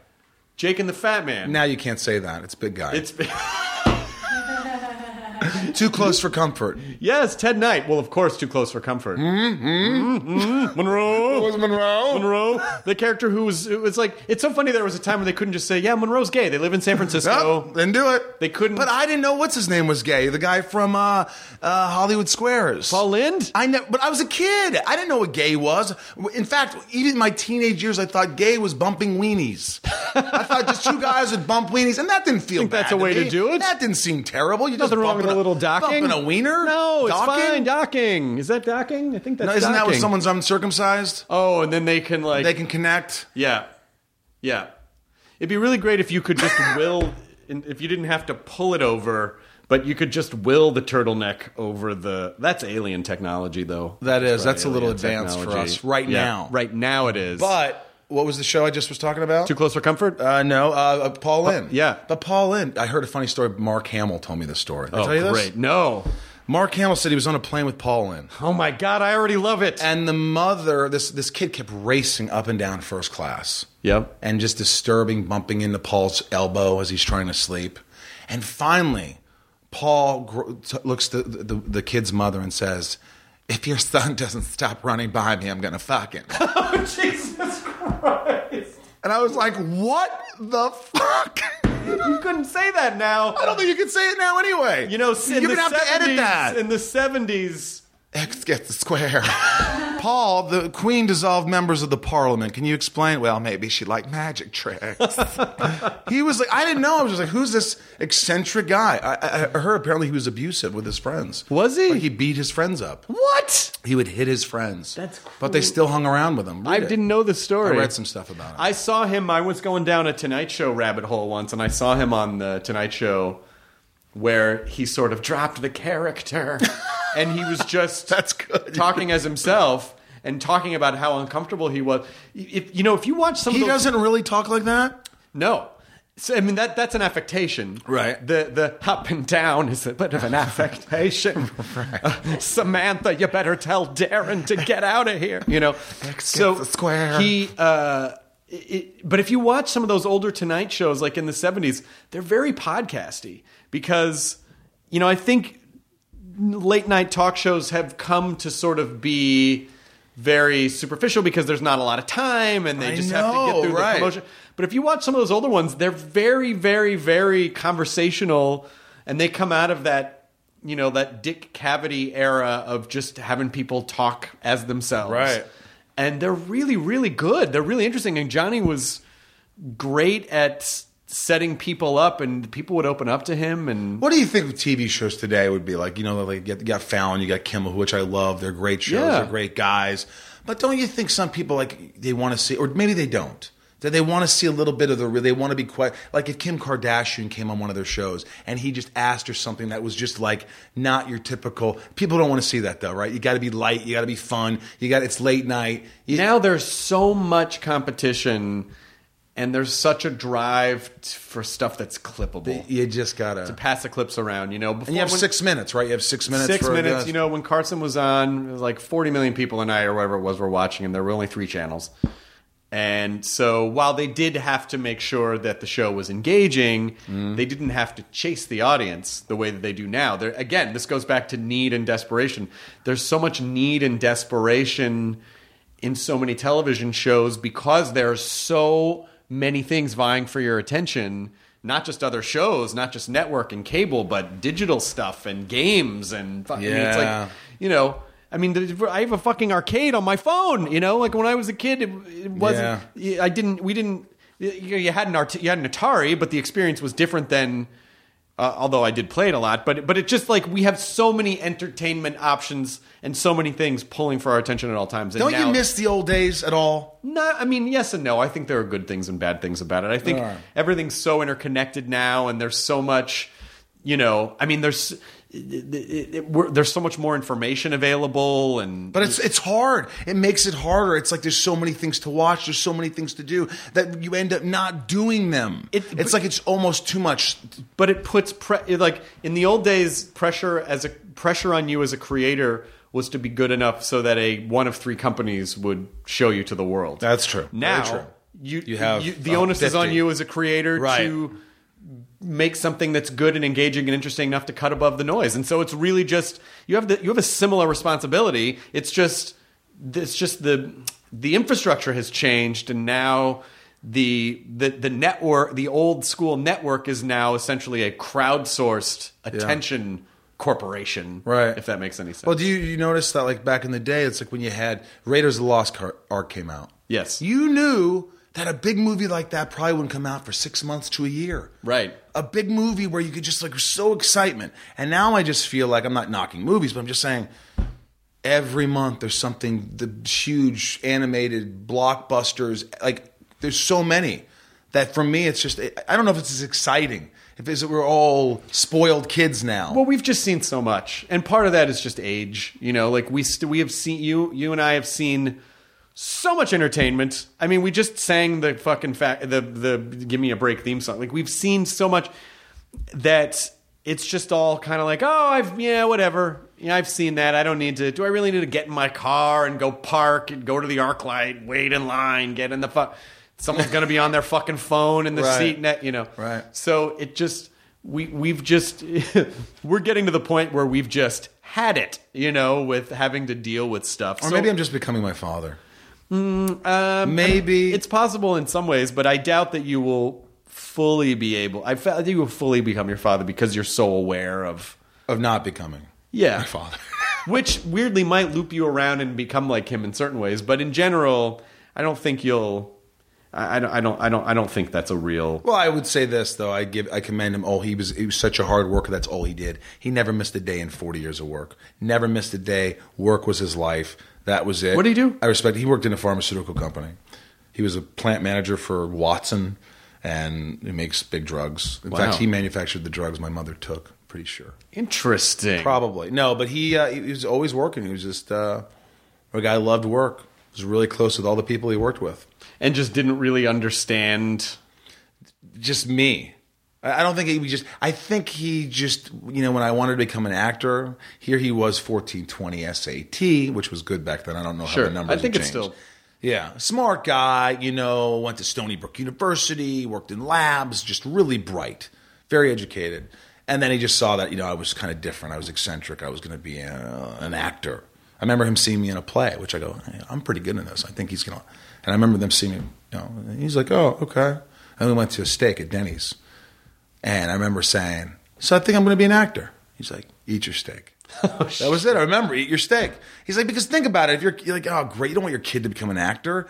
I mean, you want them to do what they want to do, but I can understand now that he just wanted me to be happy and successful, maybe. And being an actor is a one in a million shot Forgive me for asking this. T- tell me the name of your podcast again. inside of you. With Mike- Inside with of you. Michael That's a good name. You could have called it "Eat Your Steak." Eat your steak. Eat your steak. But people are like, What does it mean? What is Eat he your doing? steak. Eat your steak. Eat your steak. This is fun. it is great. I I, mean, love it- your house. Oh, thanks. I could I could walk around even when you're not here. Yeah, you could That'd just be walk weird. around. You could haunt. You could be a. You could be a a um, like a like you could haunt the house, but without being a ghost. Yeah. We could just hear you in the wall. I said we should play some hide and seek because you have so much cool shit. You have this cellar. It reminds me of like oh, like Boris Kor- Karloff lived here. You know, we should do like a murder mystery here. I mean, this would be a blast. yeah. Uh, yes, I mean, I like that kind of shit. Or we could play a good game of Golden Girls Clue. Oh my god, you! I want to play that so bad. Do you have it? I'm getting it. We have to get it. I'm going to get you one. I w- really. How about this? I'm going to get you one for the holidays. I would really. Appre- I'm Yeah, I'm gonna not get you joking. I will play the shit out of Golden Girls. Clue. I swear to God, I'm going to get you it. that that show is. It was priceless. It still is. It It still, still, holds up. makes me laugh. Yeah. It still makes me cry. and, and there's They're sweet. There's only one surviving member of that cast. And her name is Betty White. Betty White. How old is Betty White? She's 92 or 3. Can you name the four actors? Of course you can. Rue McCla- McCallahan. Estelle Getty, Rue McClanahan, Bea Arthur, Betty White. Um, That's pretty good. and then uh, the guy who played the neighbor was Richard. Uh, he was on Soap. Not Schimmel. No, no. Richard Ro- Robert Schimmel was a, a separate comedian. Yeah, yeah, that's Richard right. Mulligan. Richard Mulligan. No, Mole. No, Richard Martin, Mole was on Martin Night Mole Court. was on Golden Girls, wasn't he? Ever? He might have guest starred. Mar- Richard Moll was Bull on Night Court. Richard Yes. Mulligan was the neighbor who was on the spin-off of Empty Nest. Uh, Give me the beatbox version of Night Court. burn up. Burn up. That's pretty damn good. Give me Barney Miller. Going to Barney Miller. Uh, okay, Barney Miller switching it. Um, Barney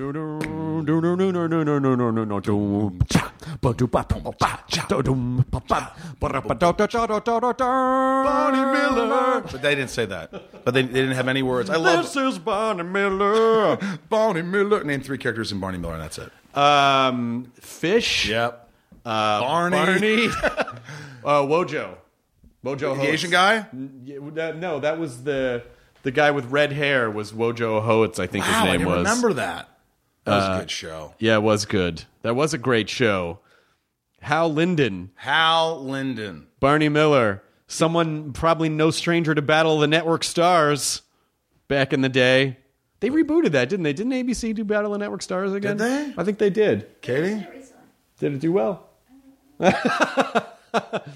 Battle of the Network, Cable, and Internet Stars. Did you ever do Dancing with the Stars? No, probably not. Are you a good dancer? Not really. Could you become a good dancer? I Are you mean, coordinated? I think I could be passable if I dropped everything else I was doing and focused on Isn't it. that the thing? Yeah. Well, that's the thing. Hey, that- you know, I'm going to drop my career and do Dancing with the Stars. well, that's, that's that's the idea. Is like, well, you only have so much time and energy in your life. You know, like if you wanted to drop everything and become a. I mean, I would never be a great dancer, but I could, I could be an okay for a layperson, for a non-professional dancer, if I really, really focused all of my energy. But I'm never going to do that because I don't care. I don't care. That doesn't excite me. do me you dance by yourself, Chris. Definitely do. not. Do you not ever get out of the shower like no, my I do? poor wife. No, but you never by yourself. I will hear a Micah Mechanic in the Mechanic song come Mm-hmm. on, and I will just go in front of the mirror naked and I'll dance. Which Mike and Mechanic song? Not in the living years. 'cause that's a sad song. His, da- his dad dies at the end. I'm not going to dance to that. That would be macabre. Sing it. Um, all I need is a miracle. D- yep. All I need is you. Did a little white guy shuffle Oh, of that. man. Yeah, my poor wife would love to dance more, and she'll just she'll just come up to me and start dancing around me, and I just stand very still and just sort of shut my eyes, like when is this going to end? And uh, and and I feel bad for her because Really? she's not getting the full like she she deserves me to be the kind of partner who will just dance with her, but I just freeze because I get I'm socially awkward and I don't know what to do. But to she do. knew you couldn't dance before you got married. She, you know, she did. She agreed to it. Yeah, she, can't agreed, feel she like- agreed to this. She can't say, you know what? Yeah, nothing's changed. Yes, I didn't yeah, do it yeah. while we were dating. If you started dancing, she thinks something's going on. she would think, "Yeah, are you cheating? Why are you dancing now? This is weird. This Yeah. is weird." You're so lucky you're married. I'm lucky on, that I'm on, married I'm on to a good dating app. person. Yeah, she seems like a great person. the I just saw, I best. just saw her boots. She's the best. She is. Well, I don't. I don't really know her. I met her once. How do you? How are you finding the dating apps? Well, I'm only on one. Here's what I did. I'm on this one. It's called. It's a, Raya? Am I allowed to say that? So I've been on that, and uh, you know the problem with this is that's I- the actor he types Well, I, I was Raya. on a rela- I was in a relationship, and then I was out of a relationship, so I got on this thing Raya. Yeah. So what happens is you're like you connect with someone. You're like, well, that's that's a start. Yeah. And then you say, hey, how's it going? What else are you gonna say? Yeah. Like be original. Like how do you be original? Did I don't know be you. original? No, no, but I hear that like you know you could see on their things that says be original, just not like you know if you're looking for sex, this is not the you know or just here for friends, whatever. So I'll say, hey, how's it going? Hope you had a great weekend. I feel really stupid. I don't add that last part. And then four days later, oh hey, what's going on? Oh, not much. Four days. It's like it's like this whole. It's like you're still playing games. I thought you're on here to kind of Right. and then my my mo is I I'm not embarrassed by it. I will. I'd rather go to coffee first. If I don't know you and I can't see you, I don't want to just pick you up and go to dinner with someone I don't know for three or four hours, and it's uncomfortable if you don't like them, or maybe they're not into me. And now what do you do? But Right. if you just go for a coffee, or does that make sense? It makes perfect sense. It's a good way to sort of casually get to know each other to find out, like, Yeah. let's take this to the dinner level. And you know what else works? For me, let's say you're texting. Let's say you're texting for two weeks. Okay. Here and there, it's nice. It's a rapport. It's I know it's beyond weather talk. You know, it's like, oh, I did this this weekend, blah blah. blah. Oh yeah, what's your sister do? You know, it's getting. Let's have a FaceTime before we go on a date. Boy, I don't know if I would have done that. I don't know. I if do. ever did a dating app. Let me Does it tell you, work? call me a freak, call me a weirdo, because the second I'm talking, Katie, you're talking to a guy. I'm sure you're you're in a relationship. Your boyfriend, You're, you're a stable woman, uh, and I'll just be like, "Hey, what's going on?" And right away, you start to get a rapport. Like you see if you're even like it's just you're talking to them. I Facetime my parent, my grandparents. We my parents, are my meant friends. to look at each other's faces, by the way. We Like, are. We have evolved. I mean, like maybe maybe we'll evolve out of that. Yes. This generation, like the kids being born now, might evolve out of that. And like, no, no, we just interface with text. But you know, what's very difficult is there's such a small part of language is the actual words that you are using, and so much is about context and nuance and body language and eye yeah, contact. I can't. and- I, I'm not good on text. One girl told me once. She said, "You're a terrible flirter." And I'm like, "I haven't met you. Your texts are not flirty at all. I'll say something, and you're like, I'm. I can't flirt on text. Wow, what are you wearing?" right. Gosh, you look cute, I think. what do you say? It's all odd. It's all very odd. So an occasional FaceTime, like maybe we talk and you're like, yeah, you know what? I, the vibe, she, I just wasn't in. And then you're done. You don't even have to go on a date. Right. Why? Why do that? To, I just FaceTime coffee. FaceTime or go for coffee or a lunch. Have a go have a burger somewhere. I would be more I because I think FaceTime is a little awkward. Do you? Because I, I, I FaceTime all my friends. You know all why? my Because family. you're constantly looking. You're not looking at the camera because you're trying to make eye contact. So you're looking down, and then at a certain point, you just start looking around because the other person's not in the room with you. I would much rather meet up, you know, with someone. Okay. And you know, I I, I did go on a date once where we met for coffee first. And uh, it was nice, and then we we went and had dinner, and then and then it didn't go any further than that. But it was but it was all very pleasant. But if I'm fa- like, here's the deal. I don't FaceTime like, hey, how's it going? I'm going to FaceTime you right now. That's not that. It's Right. more like, hey, a week or two of texting and like getting a little bit of, oh, here's my actual number, and then here's, and then all of a sudden it's like, hey, you want to just like FaceTime? It's like, who knows? Maybe you'll hate me. You'll think I'm a creep. I'll Right. Just get on, and then we talk for a few minutes. That's happened. I can't say with everybody, but it has happened. Well, it it, it is. Uh, I I, I do. Dating's not- a bitch. It is. It is. It is. It is. Especially when you like to know what's going on. Am I too old? Hardwick. No, we're not too. Old. I'm old. 45. Well, you're married. Of course, you're not too old. How But old we're are the you? same. Forty. I just turned forty six. You look incredible. It's the workout you just had. Come on. I don't know. I don't. I don't look at you and think Thanksgiving cake. Mm. Yeah. Fuck. Well, I didn't eat all the cake. the cake was so good. What was it? What kind of cake was it? It was a red velvet cake. But my wife in, got this company called Delicious. I think it's called Delicious Arts, and they made a fucking incredible turkey cake. A turkey cake. I'm going to show you a picture of it. It is a it is a like a cartoonish turkey cake that had a red velvet interior, so that when we cut the cake, it he sort of looked like we had uh like like really cut into him. Um, I have to see this. here, see. Oh, holy crap! How'd they do that? You guys can't see this, but this is certainly a giant turkey. It's elevated. I It's- posted it on my Instagram. Oh, you, they know this. People have seen this. If you Some look on, have, on yeah. Chris's Instagram. That's a that's probably a very expensive cake. It probably was. It probably it probably was. It That was. could have been about a two hundred dollar cake. And so, of course, uh, I had to take a picture because his eyes were all googly.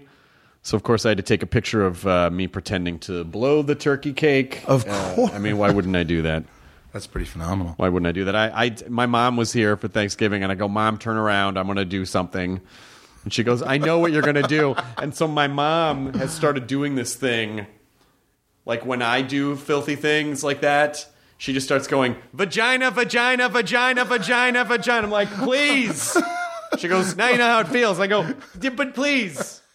Don't do this. Let me just blow the turkey in peace, mom. That's amazing. My mother's not uh, affected by me doing anything. In fact, I went. I, I'm not sure you like toilet talk, but uh, Love it. Well, I was home in uh, Indiana and I had a Pizza King Stromboli, one of my favorites, and I thought I could make it to my mom's house in time. Seven minute drive, and I drove there, and the doors were locked. She wasn't home. She stepped out for a minute, and I was really, it was hitting me. And I looked across, and I hadn't met the neighbor who was mowing the lawn, and I didn't want to ask the neighbor if I could just go use his crap and take a big crap in his Yeah. house. I just felt like it wasn't, it wasn't right. And so I was, uh, I was, what am I going to do here? I'm freaking, I'm sweating now. You know the sweat you have when you just got to go to the bathroom, Katie. We've all been Stromboli there. shit sweats? Yeah, Stromboli shit sweats. The SS.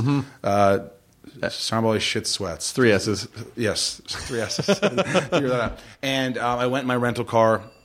And I went in the glove compartment. I got the plastic bag that holds all the registration and everything. And I got some. I saw the little cottonelles that have like fifteen. They had, probably had eight wipes left. And I jumped Where over her is this fence. going? And I and I took a country squat in her backyard. And I wasn't pleased with it. And you I dig a hole, A, or- human dump. I couldn't even dig a hole. I didn't have time. And I could see people uh, through the slats, slit slats. What did you do the- with the cottonelles? I wiped my ass with them. but then what did you do I put them, in the plastic bag. I put them all in the plastic bag. I zipped it up and I threw it in her trash. Did you bury the poop like a Jack Russell had- Terrier? I, I- I didn't.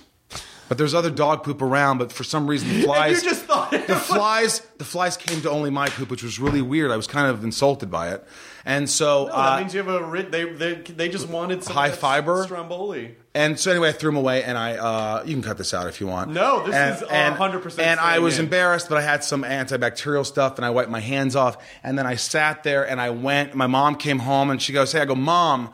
I thought you were home. I had to just take a big crap. I, had, I ate a pizza, uh, Stromboli at Pizza King, and now I had to take a big crap in your backyard. I crapped in your backyard. And my mother looks at me and says, I thought we were going out to dinner.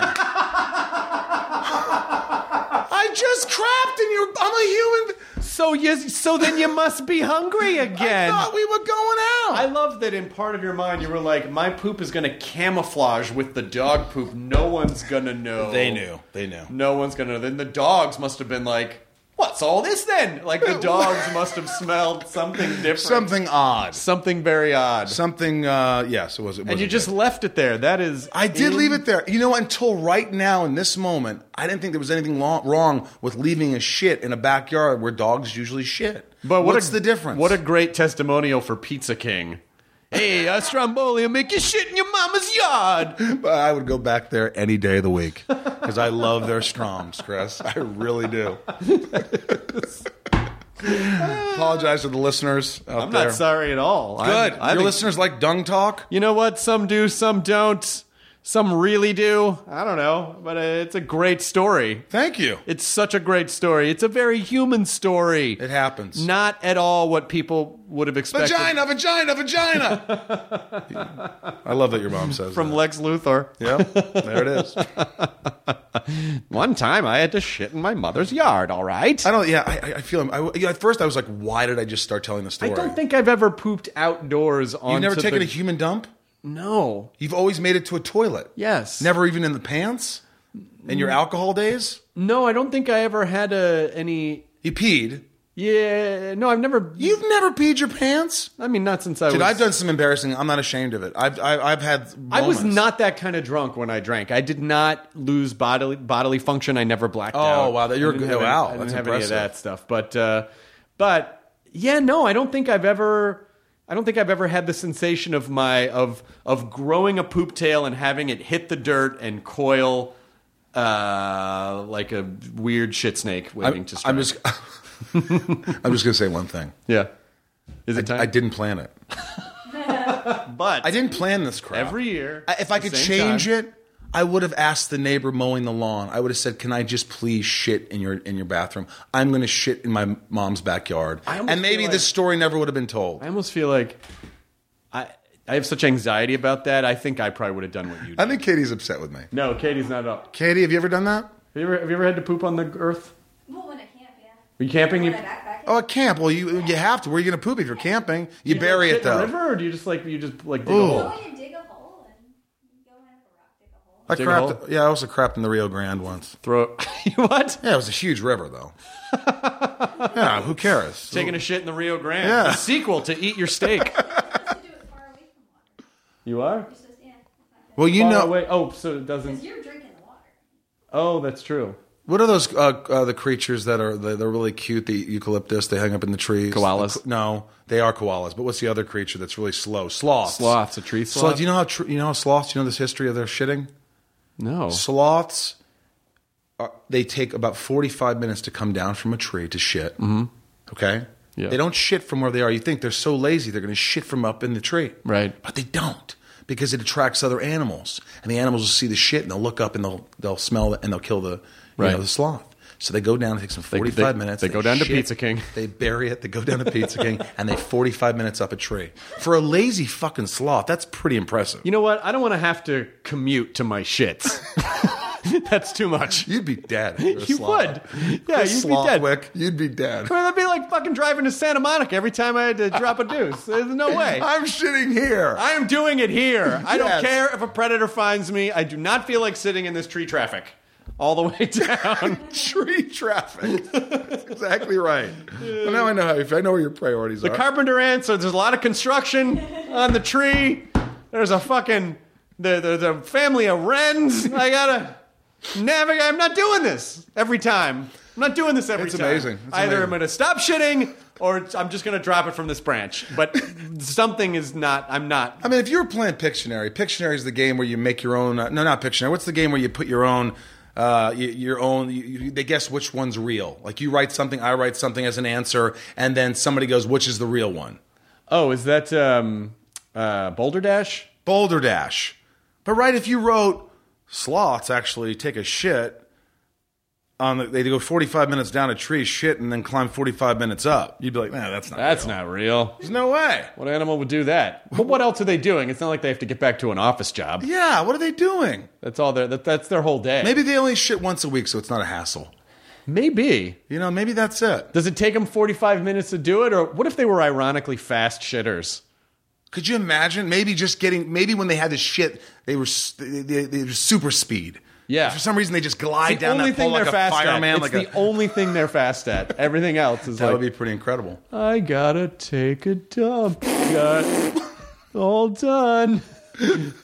Back up to the tree. Here I go. Circle gets the square. X gets the square. And the sloth talk like Paul if your sloth comes shitting by me again, I'm going to fuck him. Gotta cut. uh, inside of you is Michael Rosenbaum's podcast that you should listen to. It is a great, fun, and there's a video. There's a video component as well. Yeah, you could see your video that I see interviewed my you. stupid face in your uh, in your living room. my living room. And uh, anything else you want to promote? Not really. All right. I hope I'm in the next Guardians of the Galaxy. Although my God. James, when I interviewed him, he did hint. I said, "So maybe Martinex is gonna come back." He goes, "Yeah. Why would I put you in the end credits if you're not coming back?" I'm like, "Sweet." and I kind of so I don't know which one. If it's you know, but hopefully that will come up. That's soon. exciting. That's It really is. exciting. It's great. It's great to work with your friends too. I knew half the guys that were on the set. You know, it's just like you know, you know most of those guys, James's friends. So Well, yeah, I mean, it just it, it it's because it, it transcends just being a job and like, oh, I get to fuck around with my friends, and then it's also a billion dollar movie. Y- yes, but it is it is more so much fun, so much more fun when you get to work with your friends. I mean, like you know, whether you direct or whether you have when you have your friends come on your, your podcast or your shows or whatever. Doesn't it? Do you like it more than some random person you don't know? Well, it's it, it, there's you know there's There's comfort. there's comfort, but there but there's also a level of you already Familiarity. you already have familiarity and you already kind of speak the, the a, a common language. Yeah. And so it is fun to discover new people and kind of like figure out, oh wow, this is really fun and exciting. But it's also really fun when you kind of know what everyone's skill sets are and you guys don't have to. I mean, it's like you, you have friends where Yeah. you can immediately start riffing and you know That's true. everyone's going to catch the ball and throw it back. Like I just had Michael Rooker on, and it just went into so many. You know how fucked up. Oh, he is, yeah, and yeah, I yeah, love the him. best way. I mean, I said, "Can we take a pause here? I have to take a piss." And he brought the microphone. I didn't, unbeknownst to me, into the bathroom while I'm pissing, and I was singing something to myself. And he was like, to, "So that was, you know, it is fun." But a lot of times when you came on, we didn't know each other other than James Gunn's events or this, and I'd see you, and I was like, we always liked each other. But and, and then you came on, and I actually got to know you. I started from Sure. like how it all happened. well, we've been And- acquainted for a very long for very for very, since Zoe Duncan, Jack and Two Jane. decades. Yes, but it's not like we hang out all the time Right. or we've been, you Right. know, you, lives kind of go Well, off. Michael Rooker, there's someone who's shit in a yard before. He has shit in a few yards. not and not anyone that he's related to. No, and I have asked him, "Are you packing right now at my house?" The first question in my interview, he's like, uh, "No comment." That's Michael Rooker. So, dude, this has been a treat, man. I, I, I love coming on. This is a blast. Please, yes. I hope to. I'll see you again. I'll see you. I hope I'll see you soon. Yeah, I'm gonna go check out your basement for Yeah, a you can check out the basement, and then I'll see you floating around the house from time to time. Dude, you have so many cool things. The howling masks and the Yeah, that's the, Lydia's. The She's- wolf. she's- Lydia is the coolest. You met the coolest. I'm not saying this. Her taste in shit is a little more effed up than yours, probably. It kind of weirdly is, and I never thought. I always thought when I, you know, ultimately when I got married that I would have to do what Guillermo does, which is like keep your shit in a separate house. yeah. keep your shit in a separate space. You can have your own space. And No. we like doubled down. Doubled down. I'm the one who is like, sweetheart, we have no more room for any more gremlins. You know, it's like I never thought I would be that guy. I never how, thought I would be that Well, guy. how do I meet a Lydia? Because the girls that come over, that you know, they're, they're- I think they're they're great girls. Maybe they're more normal than maybe Lydia in a, in a, in a bad way. you know, when you're there, she goes, Lydia, hi. "We summoned you." But I was just saying that the girls like that look at my like the, in the house with all my toys and stuff. They're just like, oh wow, you really do have toys. Yeah, we just we we we're just trying See, to. that's cool. I'm just trying to put a cap on it. She said she'd just- fill every room in the Shit house. just shows up. She was like, "I'm sorry." I'm like, "Well, I'm not mad that you bought it. We're just running out of space, you know, and Oh, it's a yeah. good sized house. But and you we're have running cool, out I of don't space." know one thing that you should take away: the stuffed turkey, the the uh, the, the, the insects over here, the do, the uh, Doctor Who thing downstairs, the entrance, the the, Mm-hmm. The TARDIS, There's, yeah. there's, there's nothing you should take away from this house. well, if we're you not- Did, I'd be disappointed. You know something, Michael? When the time is right and the universe is ready and you're ready, then you'll get a Lydia. It's just how it all works. You just need to be okay with you. I don't know what In this the voice is. meantime, I don't am like gonna this character at all. I'm gonna go skinny dip in your pool. Right Please, by all means, by all means, go wave, go wave, go wave the wand in the old uh, pool. Just please don't shit in my I yard. knew that was coming. You beat me to it. Don't I, shit I in my will pool not or my shit. yard. I will not take a hard wick on your. Uh, It'd be really funny if, if I shit said, wick. "Please don't shit in the yard," and I and you left, and there was a turd floating in the pool. You're like, "I didn't say I wouldn't shit in the pool. I just said I wouldn't shit in the yard." Everybody loves Caddyshack, Hardwick, movie nut. That was a candy bar. Wasn't a real turd. It was a fucking candy bar. oh, I'm glad you think. Rosenbaum, funny. Thanks, man. Enjoy your burrito, everyone, and eat your steak. Eat your steak, Rosenbaum. Now leaving Nerdist.com. Enjoy your burrito. Hey, it's Guy Raz here, the host of How I Built This, a podcast that gives you a front row seat to how some of the biggest products were built and the innovators, entrepreneurs, and idealists behind them. Every week, I speak to someone new. Stories like Justin Wolverton's, a lawyer who just wanted a healthy alternative to ice cream, so he created Halo Top in his Cuisinart. Or Todd Graves, who grew his fried chicken restaurant Raising Cane's into one of the most successful fast food chains in the U.S. All of these great conversations can help you learn how to think big, take risks, and navigate crises in life and work from people who've done all of that and more. Follow How I Built This on the Wondery app or wherever you get your podcasts. You can listen to How I Built This early and ad free right now on Wondery Plus.